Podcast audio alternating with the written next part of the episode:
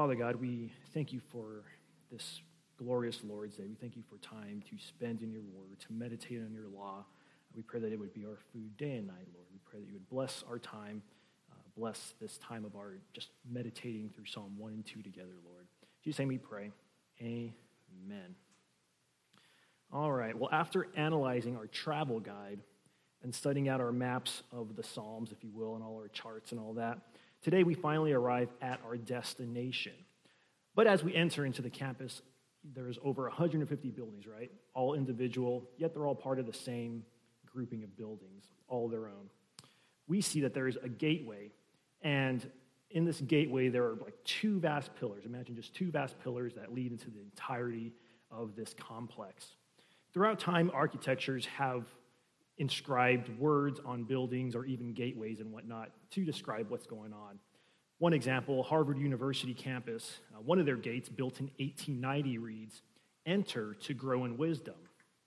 I don't know if that's still true today, if you can enter those gates and still gain wisdom from there, but at the time, I'm sure that was happening. Our own state capitals, the University of Texas at Austin's library, dons the inscription, Ye shall know the truth, and the truth shall make you free. Trying to encourage you to read books and gain benefit out of them. In one of the most famous books ever penned, John Bunyan's The Pilgrim Progress, the main character Christian, he's told to go to a gate, and it has the inscription that reads, quote, The entrance to the road that leadeth to the celestial city, and over the portal is the inscription, Knock, and it shall be opened unto you.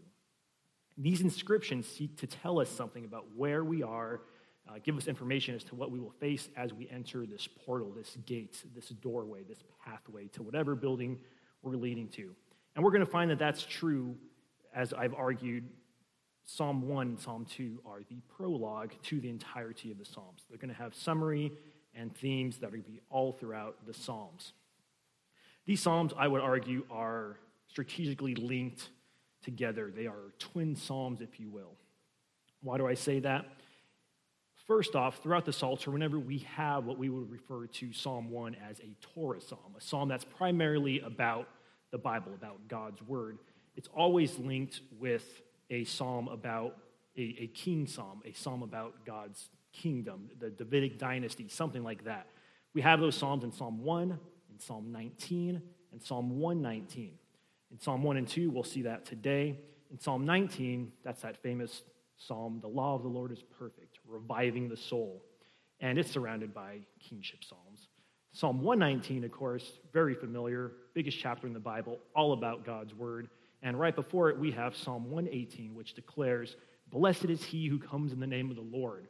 That, that wording used when they say, Oh, son of David, come, Hosanna, glory to God in the highest. This was spoken of. Um, this, these were the people in Jesus' time declaring Christ as their king in Psalm 118. Furthermore, Psalm 1 and 2 are the only Psalms of the 40 or so Psalms in Book 1 of the Psalms that have no inscription. So, no, no superscription, rather. Nothing like a Psalm of David or a psalm on the occasion when David was hiding in a cave or a song for this purpose. These are the only two in Book 1 that have no inscription. And looking at the poetic structures of this pair, the first stanza, so you have Book 1 and you have Book 2. And at the beginning of Book 1, you have blessed, and at the end of book two, you have the last stanza also starts with blessed, forming an inclusio, kind of linking these two together, showing that they are a grouping. Really, a, they have a symbiotic relationship. And there's entire books written about the various alphabetic techniques, the poetic structures, linking these psalms. There's a lot of key words that are only used in these two psalms that time together. We'll see some of them as we go through it very briefly. But if you're interested in that, I mean, again, there's whole tomes on this stuff. So this brings us to our outline. Psalm 1 is where we're going to spend most of our time in because I'm going to argue that Psalm 1 is kind of like Genesis 1 and Genesis 2. Um, those who don't really know the Bible very well will say, oh, Genesis 2 is just a contradiction of Genesis 1, the creation story.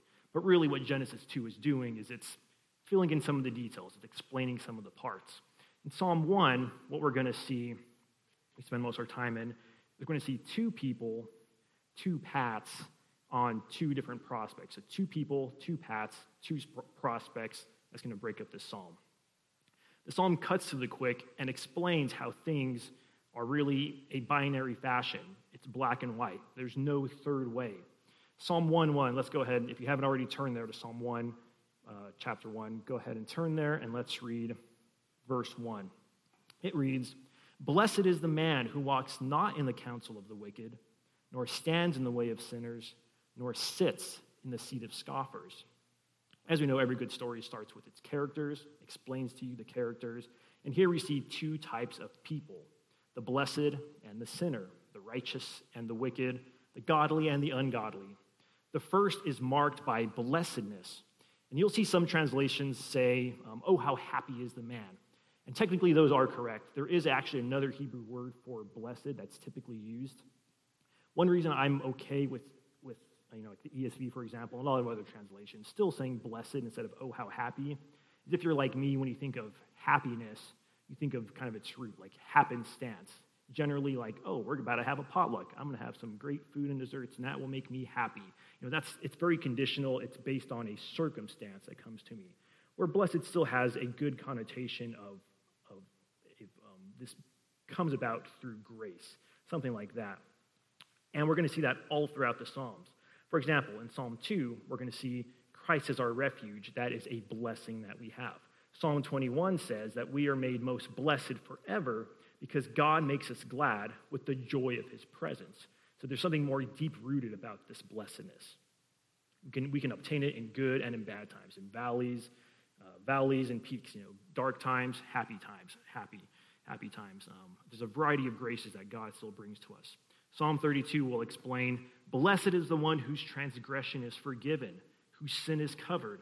Blessed is the man against whom the Lord counts no iniquity. And if you don't see the grace in that, I mean, that's basically explaining the gospel. In fact, that verse is going to be used in the New Testament to explain the gospel. Psalm 97 Blessed is the man whom you discipline, O Lord. So even, even tough times like receiving the Lord's fatherly discipline is still seen as a blessing. And on and on we could go. Again, I think, I think the word blessing is totally fine, still understood in our culture, when rightly understood, better than using happiness. But happy is an okay translation It's the more technical one, really. More woodenly technical one, I would say. Anyways, interestingly, also, this word blessed here is in the plural, and the word man here is in the singular. So this is not saying that these blessings belong to a group of people or these blessings are for a congregation or a nation. It's actually saying that this one individual receives multiple blessings, a multitude of blessings, a plurality of blessings. So, what is this lifestyle that this blessed man is living? It's marked, as you see, by him not doing three things. So, there's kind of three negatives. He doesn't do this, he rejects this, and really only doing one thing. He doesn't do three things, he only does this one thing. As we read in that second half of that verse, he does not descend into this threefold downward spiral. He first does not walk in the counsel of the wicked. Walk here, of course, just being a metaphor for life, how you live, right? Uh, when you go about your day, the blessed man does not heed their counsel. And that could, it could be, I mean, there's a thousand examples we could think of. It's whatever is going to, to tempt you and lead you to some kind of temptation, lead you to some kind of sin, some kind of lawlessness, whatever that may be in your life. We are constantly bombarded with alternate ways of living uh, as opposed to godly living. You turn on the TV, the internet, it's not going to encourage you to live godly. Um, it's going to have every other path for you out there. But we still, we still see this blessed man is not heeding that counsel. Um, I like how Luther would, would say of temptation you can't keep the birds from flying over your head, but you can keep them from making a nest in your hair. And this is part of the practice of taking every thought under the obedience of Christ. Once we start wandering to ourselves and, kind of murmuring, like, well, you know what, maybe that pathway isn't so bad, and you know, I'm not going to go all the way down this path. I mean, that's, that's when we start getting more stagnant if we're not fighting against that sin. And this leads to the way or path on a life that we don't want to go. The following one, the path of sinners, where there is no blessing. There is no blessing that lies in this path.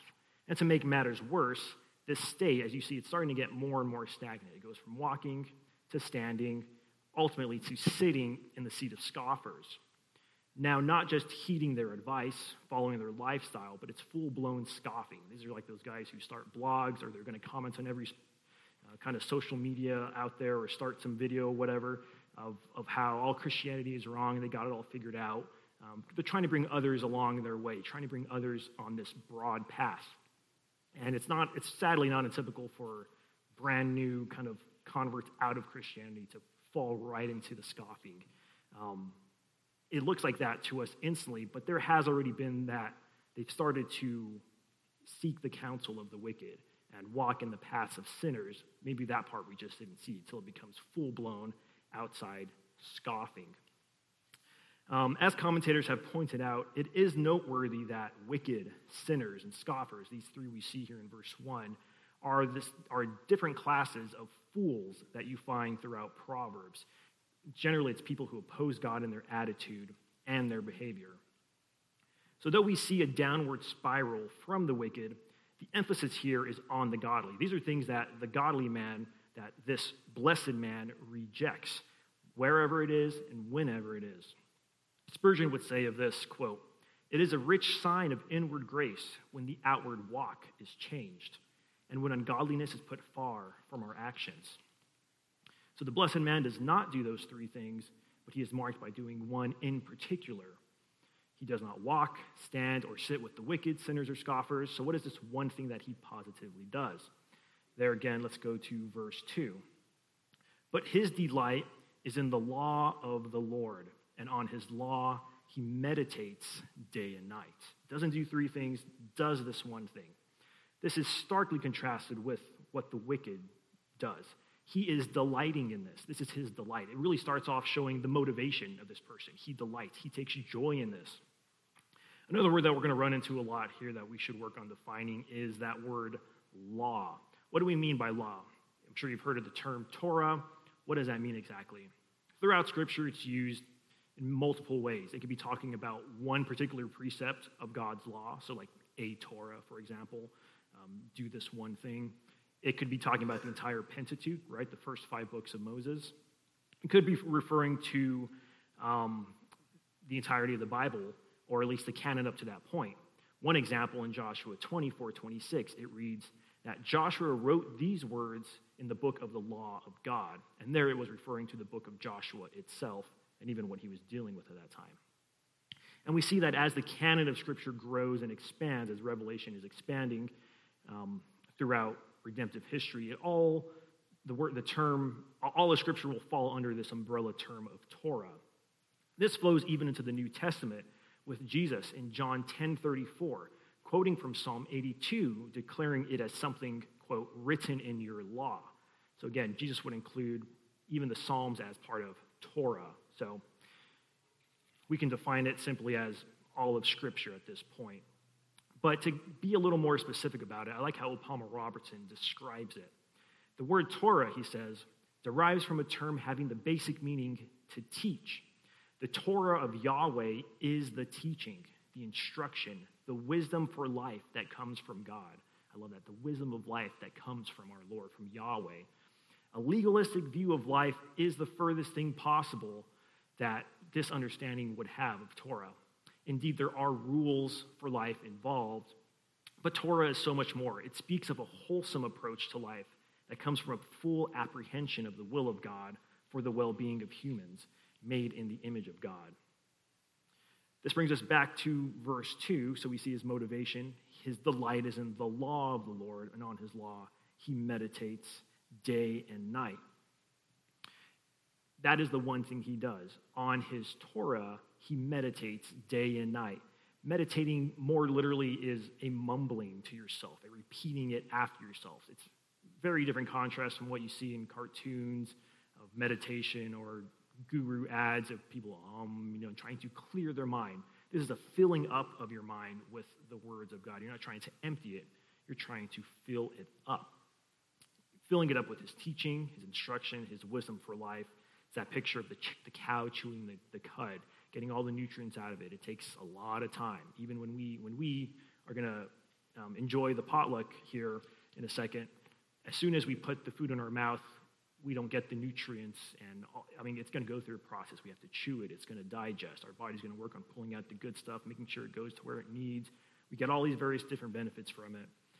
And um, it takes time to digest. And this is that, what that picture of meditation is. It's, it's taking time, it's chewing on it, it's, it's really thinking through it deeply. As one pastor has said, what digestion is to the body, meditation is to the soul. And this here really isn't a call specifically to a certain, you know, quiet time or hour, you know, nothing wrong with that. Uh, rather, it's a call to think about these things all throughout the day, not just at one particular time, but throughout all of our life, reflecting on God's word throughout our daily activities. What is one way that we can fulfill this? Consider um, Moses right before his death in Deuteronomy 31. There's two things that he composes. He composes a song, and then he composes the book of the law. As one author points out, quote, the reciting of the song involves the observation of the book of the law as well. In other words, Deuteronomy 31 through 32 identifies law contemplation or meditating on God's law day and night with song singing. So, meditating on Torah can be done by singing. It is the song which is forever known by the people. And that's actually what's recorded in the very next chapter in Deuteronomy 32. It's not the book itself, because there is one copy of that book. I mean, it's, very recent history that we're able to have our own copy of God's word. And so, on its most basic front facing point, it's telling you to sing these words, to memorize them, because that's the way that you could meditate on them. People didn't have the privilege of just flicking their thumb a couple times and boom, there's God's word. And as good as that is, there is still something about, about working on memorizing, because when you're memorizing, you're doing this, this mumbling to yourself, this saying it over and over, this cow chewing the cud. It goes from our, our, our head, right? We're working on it getting down to our heart, and that eventually is going to overflow into what we do, our actions. That's the, the, the way God works with his word. We see that all throughout Scripture. So we can, based on Psalm 1, apply this concept to singing psalms or psalmody. For psalmody serves as a means of Torah meditation. So, application, very simply, sing psalms. This is part of meditating on God's word day and night. I saw in our service we're going to be singing Psalm 23 today. That is going to be a part of fulfilling this meditating on God's law, most literally day and night. All right, continuing on in Psalm 1. This blessed man does not do these three things, but only does one thing. I keep bringing that up because this pattern is also found in Israel's future king. Way before the Davidic covenant, um, in the Deuteronomic law, God knew that his people wanted a king. However, God said, It's going to be on my terms. You guys are going to desire a king like this or like that, but I'm going to tell you how it's going to be. I'm going to choose the king, and I'm going to tell him to not do three things and only do one thing. The three things he was not going to do was he was not to acquire many horses, not to acquire many wives, and not to acquire excess of silver or gold. And this is really upside down as to what you would think, you know, a kingdom would have. You could think any other nation, its advisors would say, "Hey king, we need more land. Let's fight some stuff. We need horses. You know, horses there, that's your military power. Get lots of horses." But Israel's king was supposed to rely on the Lord to fight um, Israel's battles for, for them, rely on the Lord for that. They might think, hey, you should have lots of wives. Then you'll have lots of sons, lots of heirs. I mean, any good kingdom is going to have, the king should have lots of wives and lots of heirs. But since the beginning, God created them male and female only for marriage. He never condones polygamy. Um, this, they were to be faithful. Um, no excuse for that. And lastly, the, the plenty of wealth, the silver and the gold. Still, the king had the same requirements. He should rely on the Lord for his daily bread, just like everyone else. All these things were temptations. They're actually the downfall of King Solomon, right after we read about all his vast amounts of horses and wives and riches. 1 Kings 11 4 tells us, When Solomon was old, his wives turned away his heart after other gods. So not only did he break that 10th commandment of coveting, it ultimately led him to break that first commandment, seeking other gods, not worshiping alone the one true God, and thus the whole tapestry of the law is broken at that point. God's chosen king was not to do three things, only to do one. What is the one thing he's supposed to do? In the law of the king, Deuteronomy 17, it goes on to explain they were to write for themselves a copy of God's law. Keep it with them, read it all the days of their lives It's really that simple. It's almost exactly the same as Psalm 1. Meditate on his law day and night. And that had some practical application. There was going to be some fruit born out of that. This one thing writing, meditating, memorizing, applying God's Torah, his instruction, his wisdom for life, was a means of grace that would bear fruit, leading him to fear the Lord, which is the beginning of all wisdom, keeping him humble, helping him to delight in God's law, and thus fulfill it. It's a really interesting parallel that we have there. Unless you think, of course, that this is just for kings. We know the Deuteronomy 6 Shema, um, Hear, O Israel, the Lord our God, the Lord is one. What Jesus would say is the greatest commandment. You shall love the Lord your God with all your heart, soul, mind, and strength. Right? And the second like it, love your neighbor as yourself. On these, the entire law and prophets hang loving God, loving others. The very first command God gives, he says, okay, I want you to remember these things. He says this in Deuteronomy 6, 6, 9. And these words I command you today shall be on your heart. Right? We see this all throughout the New Testament. We're not just supposed to be hearers of the word, we're supposed to be doers. We need it to get from our head to our hearts. How? You shall teach them diligently to your children. You shall talk of them when you sit in the house, when you walk by the way, when you lie down, and when you rise up. You shall bind them as signs on your hand, and on and on and on it goes. In other words, it's going to fill up your whole life. Again, it's not a call for just have this one special quiet time. Nothing wrong with that. It's saying all of your life, all your daily activity, there should be some kind of reflection on God's law, on God's word, on his wisdom for your life because you're there living life and you need his help in all those times. This, too, talking with your children, discussing it in your comings and goings, is meditating on God's word, thus fulfilling this first psalm. All right, so we've seen the two different people. Now let's look at their two different paths. What flows from their life? We've already seen um, some of the fruit of it, but this will bring us to verses 3 through 4. So let's read those. Psalm 1, 3 through 4 reads He is like a tree planted by streams of water. Here, talking about the blessed man, that yields its fruit in its season, and its leaf does not wither, and all that he does, he prospers. The wicked are not so, but are like chaff that the wind drives away. Here we see the different fruits that proceed from the different paths that these two different people are on. These two verses paint a very simple illustration for us. The blessed man is like a tree that was not originally prospering, wasn't in green, wasn't by waters, probably in a dry desert area. That would be very common for an Israel. Um, they would understand the dry desert and what effects it would have on a tree. Um, instead, now he's planted. It's a picture of a tree that is transplanted. Notice the wording is that this tree is planted. It's moved from one place where it was not thriving, probably again very common dry desert area, to a local with to a locale with moving water, with fresh streams. You could even say living water, where its roots can go down deep now and absorb those nutrients, and in time bear fruit. Fruit, of course, used all throughout Scripture to talk about your works, um, what comes about through your life. Jesus would use the same illustration in speaking about false prophets who come as fellow sheep, but really inwardly are ravenous wolves. They're truly diabolical.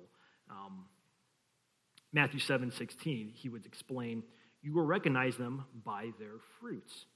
Are grapes gathered from thorn bushes or figs from thistles? No, there's this. Um, there's a, a, child, a children's song that covers this, this parable, and it describes it. Says, Do apples grow on pear trees? No only pears grow on pear trees. Do bananas come from apple trees? No, only apples come from banana trees. I mean, and it's when, when I listen to it, I go, I go, yeah, Jesus is being so clear cut. This is plain. A child can understand this concept. Christ goes on, a healthy tree cannot bear bad fruit, nor can a diseased tree bear good fruit. Every tree that does not bear good fruit is cut down and thrown into the fire. Thus you will recognize them by their fruits there's often that, that the word uses, uses plants to refer to people. Um, there's multiple examples we can go through. Um, one I'll give is Psalm 92, 12 through 13, which also has similar terminology to Psalm 1. It reads, The righteous flourish like the palm tree and grow like a cedar, big and strong in Lebanon. They are planted in the house of Yahweh. They flourish in the courts of our Lord. This is, temple language, in the Lord's courts, in his house. They still bear fruit in old age. They are ever full of sap and green. To declare that the Lord, that is Yahweh, is upright. He is my rock, and there is no unrighteousness in him. This is that picture of an evergreen. No matter how bleak the winter gets, no matter how um, the seasons break into maybe there's a drought, whatever it is, this tree is always green, always bearing good fruit in season, because it is planted by the Lord in his house, receiving life from that living water. And I also love how that section in Psalm 92 explains the purpose behind it. It leads to praise. They do this so that they can declare that the Lord is upright, praise his name, etc.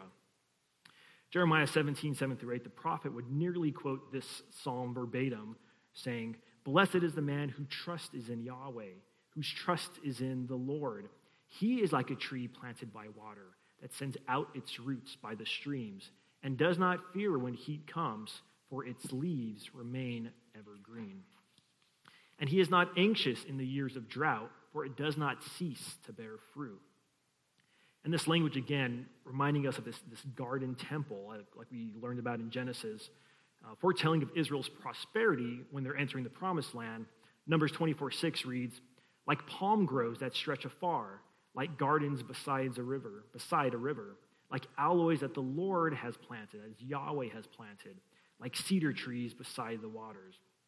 All these images, especially that temple imagery in Psalm 92, um, talk about the flowing, the flowing waters by the stream, have reminded commentators throughout the ages that this is really a picture of Eden. This is like an, an Eden like fellowship we have with God Himself. One commentator, James Hamilton, for example, in his commentary, points out here, quote, the Psalm 1 3 picture of trees planted by streams of water yielding fruit in season subtly evokes trees Yahweh planted in the Garden of Eden in the east, where the four rivers ran through the fruit growing. The poetic effect suggests that meditating on Torah mediates the presence of God, so that those who walk with God in the Word experience a renewal of what life would have been like in Eden. Similarly, those who learn the Torah, and this is, is found in Psalm, in Proverbs 3, Proverbs 3 starts the same with that, that crying, wisdom crying out. They find wisdom to be, as Proverbs 3.18 will say, a tree of life. Again, just vivid imagery from, the, from Eden. And in um, both Proverbs 11.30 and 15.4, it indicates that the fruit of the righteous are even a tree of life to others. It's like this garden can grow and expand out through the righteous congregation as well. This brings us to the last phrase in verse 3 In all that he does, he prospers. This is interesting because it has a lot of the same wording that God directly gave to his people's conquering champion. Yahweh's chosen warrior would lead God's people into the promised land, and in Joshua 1 6, he tells them these same things Be strong and courageous, be strong and courageous, etc you know, you will inherit the land. And he goes on saying, Be careful to do according all to the Torah that Moses my servant commanded you.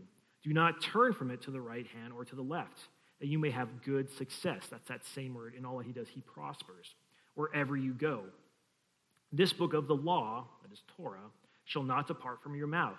You shall meditate on it day and night. Exact same wording and phrasing from Psalm 1. So that you may be careful to do according to all that is written in it. For then you will make your way prosperous, and then you will have good success. That success, same wording as um, in all that he does, he prospers.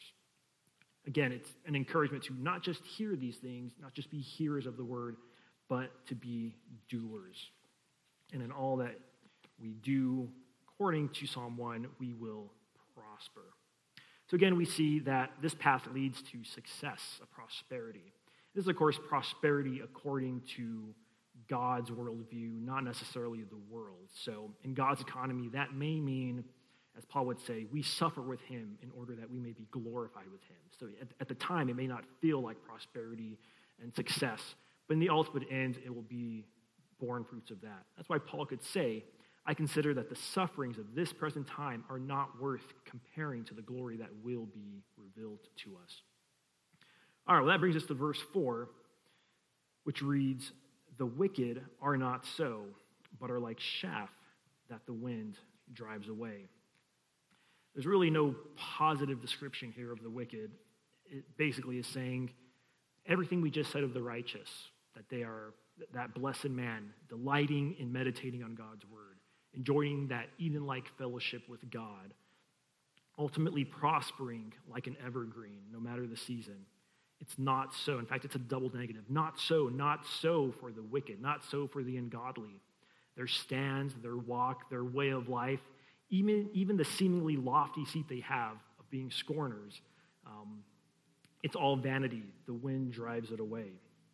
And again, the focus here is on the blessed man, but it takes time to remind us of the contrast. The wicked, no, they don't get this. Again, this is, this is very black and white, very binary, one way or the other. Jesus would remind us of this when he would say, Whoever is not with me is against me. Again, there, there is no neutrality. It may, it may seem odd for us to say, well, you know, we see the category of scoffers, like that's pretty bad. We think of Richard Dawkins or some vile atheist just spewing hatred towards God, vitriol hatred towards God. But, you know, I have some coworkers that are, they're not that, like, yeah, they're not worshiping God, they don't care for his law. Um, but according to Psalm 1, they would still fall on the side of the wicked. And we really shouldn't be surprised. There has been this conflict since Genesis 3:15 when Satan caused Adam to fall, and God declares this cosmic war that the head of the serpent would ultimately crush the seed of, I'm sorry, the head of the serpent would ultimately be crushed by the seed of the woman. And as Christ says, if you're not gathering with me, you're scattering. There is no neutrality. You are either in Christ or you are outside of him. It is that plain, that black and white as Scripture makes it here and throughout. But what of this picture of chaff. That is just the worthless husk that covers a, a, worth, a worthful piece of grain.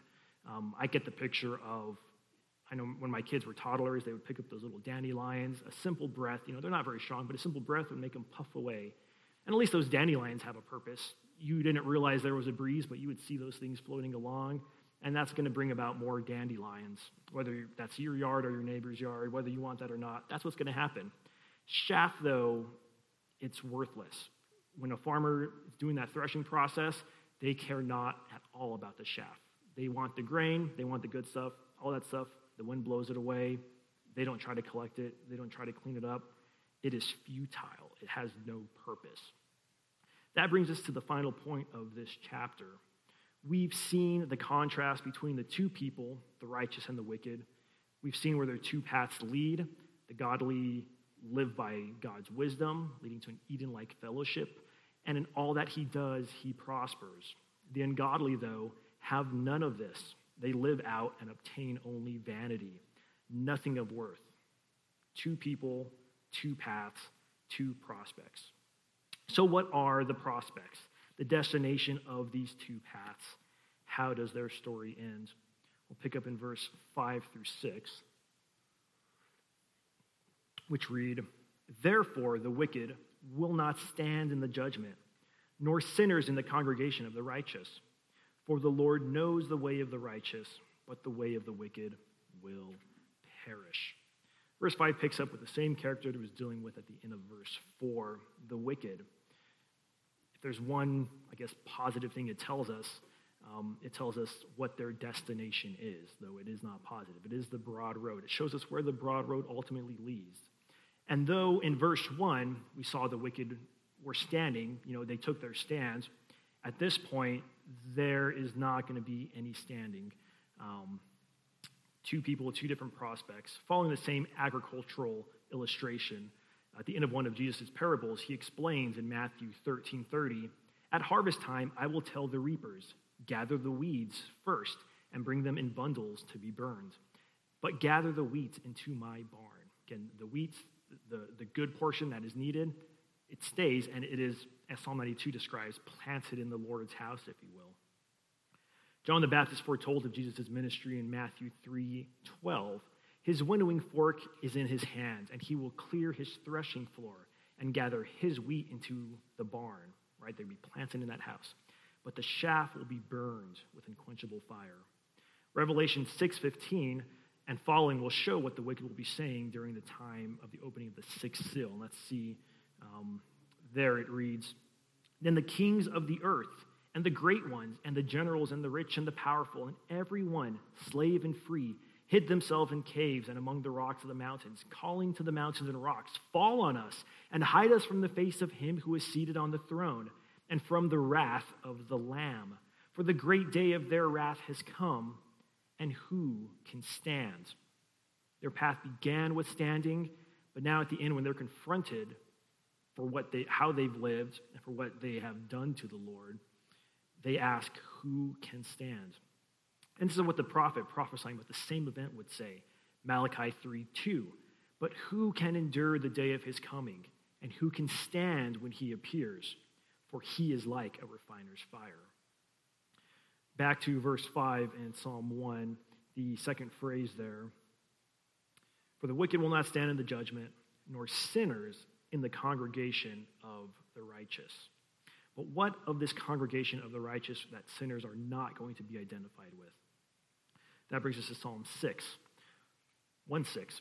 For the Lord knows the way of the righteous, but the way of the wicked will perish.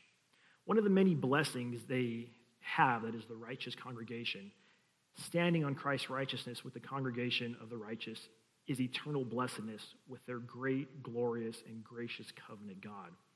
In this final promised land, a new heavens and a new earth, where righteousness and righteous ones dwell, here will be a state even better than that of, of, of, the Garden of Eden, for there will be no chance that a serpent can enter and tempt you. There will be no stain of sin even found. I really love how that 18th century Baptist pastor, Samuel Stennett, phrased it in one of his hymns. He wrote, No chilling wind or poisonous breath can reach that healthful shore. Sickness, sorrow, pain, and death are felt and feared no more. Or all those wide extended plains shines one eternal day there, God the Son, forever reigns and scatters night away. Back in verse 6, that opening phrase, for the Lord knows the way of the righteous.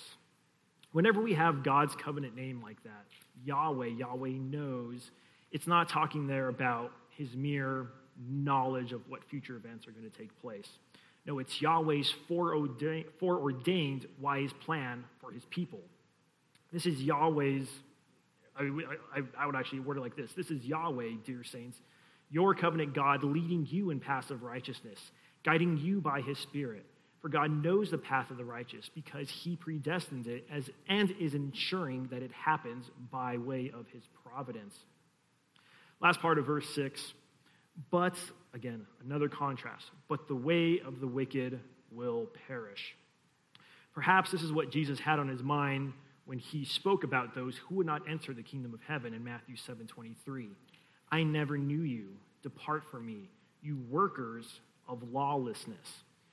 Contrast to the blessed man who delights in the law of the Lord. You have those whom the Lord did not know. They were only workers. The only dealings they had with Torah was that they did not follow it. The only dealings they had with his law is that they practiced lawlessness. Their lifestyle revealed what path they were on, how they dealt with God's word, revealed their ultimate destiny, their final destination. Um, very clear with how you deal with God's word. They, they became those who, as, um, you know, worst case, 2 Peter 3 3 through 4 talks about um, scoffers will come in the last days. You know, one of these categories here we have is scoffers. Scoffers will come in the last days, following their own sinful desires, right? Not following God's law, following their own sinful desires, their own lawlessness. They will say, Where is the promise of his coming? They're assuming they're, they're going to not have to give an account for their life, what they've done. But this is a huge contrast with what Christ says, well, every word that comes out of your mouth, you will give account. Um, nothing is to be hidden from the eyes of our Lord. Spurgeon here would say, the seat of the scoffer may be very lofty, but it is very near to the gate of hell. Let us flee from it, for it shall soon be empty, and destruction shall swallow up the man who sits therein. So, in Psalm 1, that's where it ends. There's really, it just tells you this is how the blessed man, this is what his path is, this is his prospect. Here's the wicked one, his path and his prospect. It doesn't really hold out any hope or explain anything. And that will actually bring us to Psalm 2. And even though Psalm 2 is twice as long as Psalm 1. Since we did already did a lot of the heavy lifting, a lot of the work, I think we can actually go through Psalm 2 rather quickly because, again, I do think they are twin Psalms, one kind of giving some more detail, filling, kind of like Genesis 2, filling in the gaps, giving more detail, focusing on certain parts, like Genesis chapter 1. So let's look at Psalm chapter 2 now. Why do the nations rage and the people plot in vain? The kings of the earth set themselves, and rulers take counsel together against the Lord and against his anointed, saying, Let us burst their bonds apart and cast away their cords from us.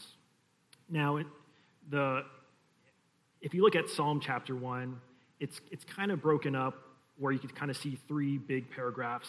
The main point of Psalm chapter 1, again, if we have that, that chiastic structure, that poetic pyramid, its main focus is on the blessed man being like a tree, bearing fruit. In fact, the center part of the center is the blessed man. What we're going to find in Psalm chapter 2, it's also broken up ultimately in three parts.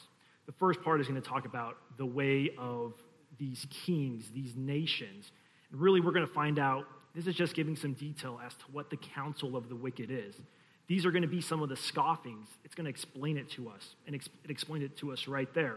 Let us burst their bonds apart and cast away their cords from us. They want lawlessness. They don't want the Lord's law. They don't want to be under his rule, under his counsel.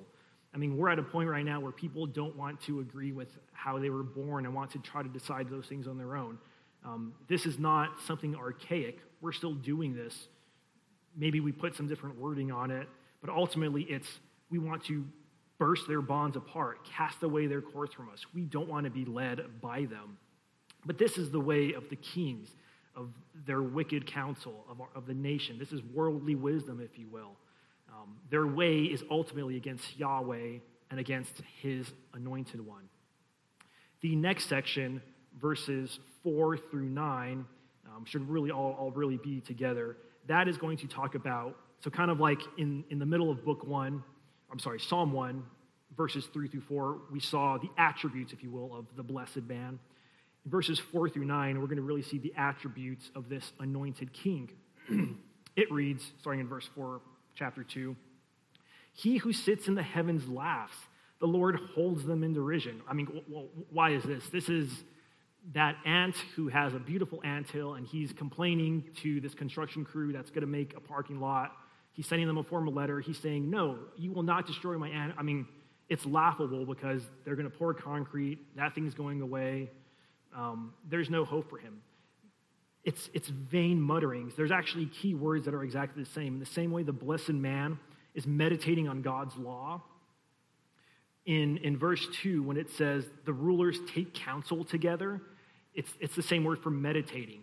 And they're, they're, saying, they're saying this, they're muttering, they're saying these things to themselves. Their meditation is cast off God's law from us, cast off his rule, cast off his king. Instead of saying, like a Christian would say, no king but Christ, they're saying, no king but me, myself, and I. That is what they're meditating. That's their mutterings. And the Lord laughs because they're not going to stop him. We already know how the story ends.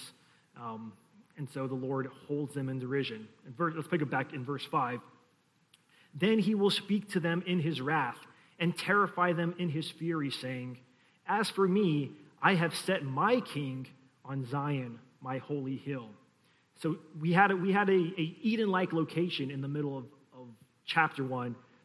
The location we have here is Mount Zion. This is like Isaiah would say, this Mount Zion that fills up the entirety of the earth, where it's, it's, it's all the way. There is no spot where his kingdom is not filled and he is not ruling and reigning as king.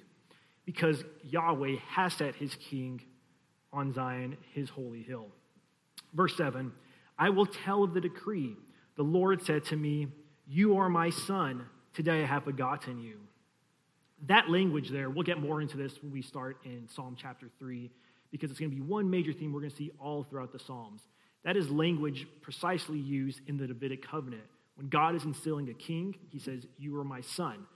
He is crowning him as king, he is his representative. Here, though, we have Yahweh doing this to an anointed one. And as we've seen in the New Testament, Acts, Acts 2, Acts 3 we'll talk about this.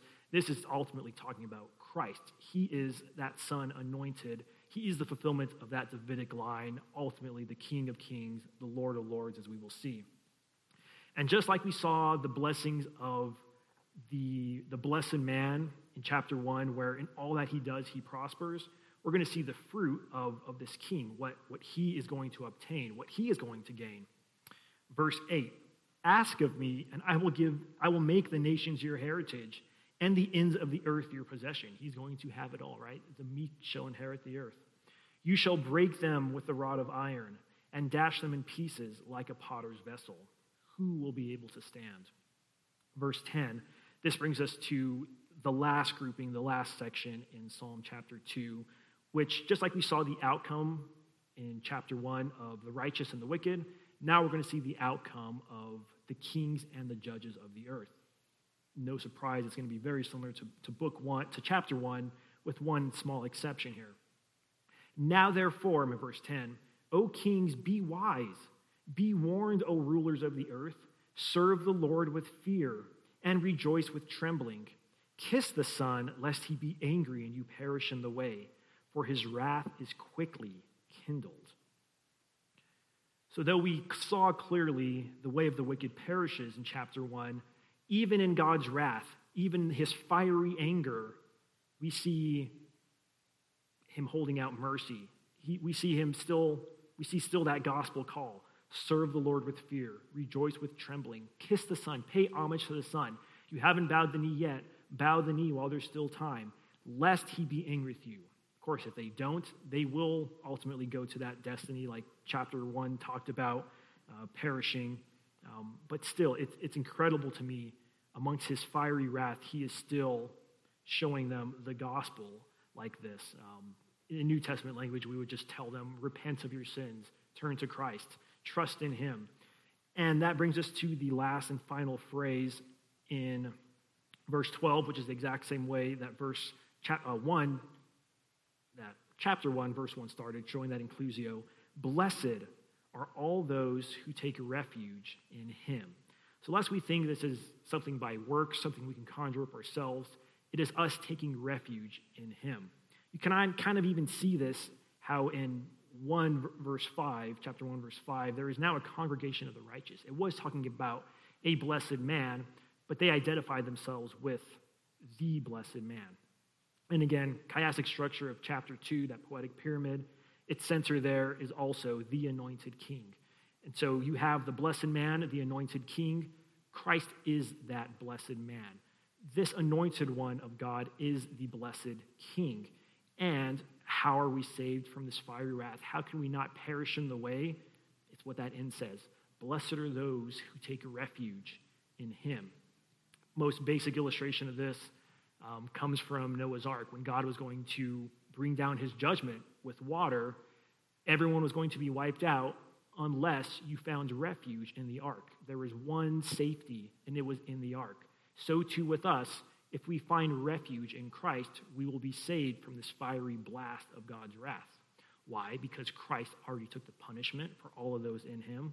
And two, Christ is the one who has fulfilled God's law perfectly. And so he has positively um, fulfilled God's law and is able to grant to us his own righteousness. I really like how the Heritage Bible commentary in Psalm 1 concisely showing that Jesus Christ is supremely the man who is blessed. Psalm 72 17.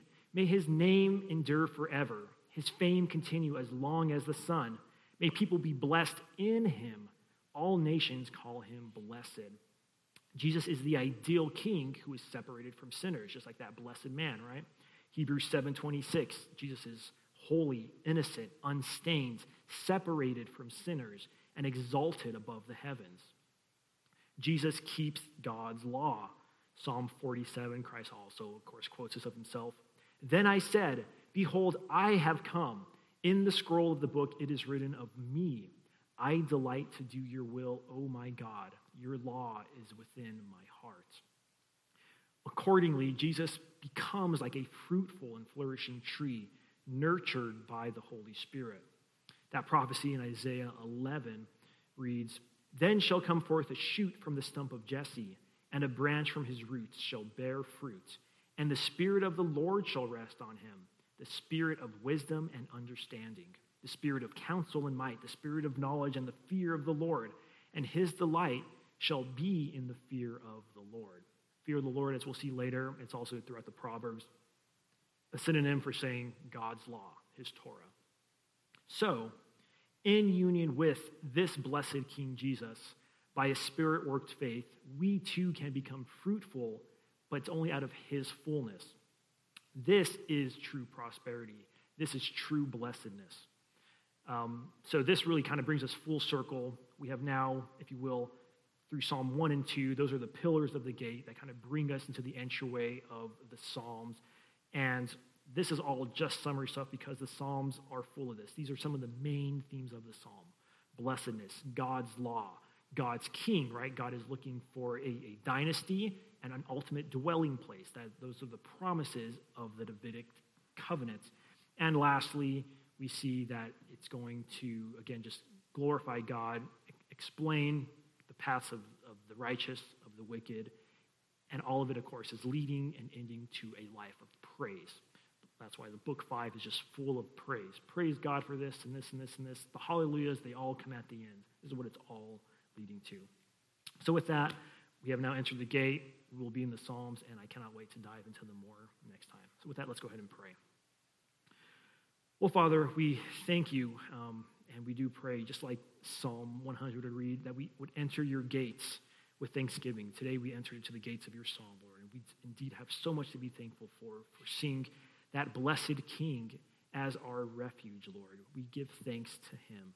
We enter your courts with praise, God. We pray that these words would not fall on, on, on deaf ears, Lord, but help us to be hearers of every word um, and to be doers of every word, most especially, Lord. Especially in this upcoming hour, please bless our time of worship for your name's sake. In Jesus' name we pray.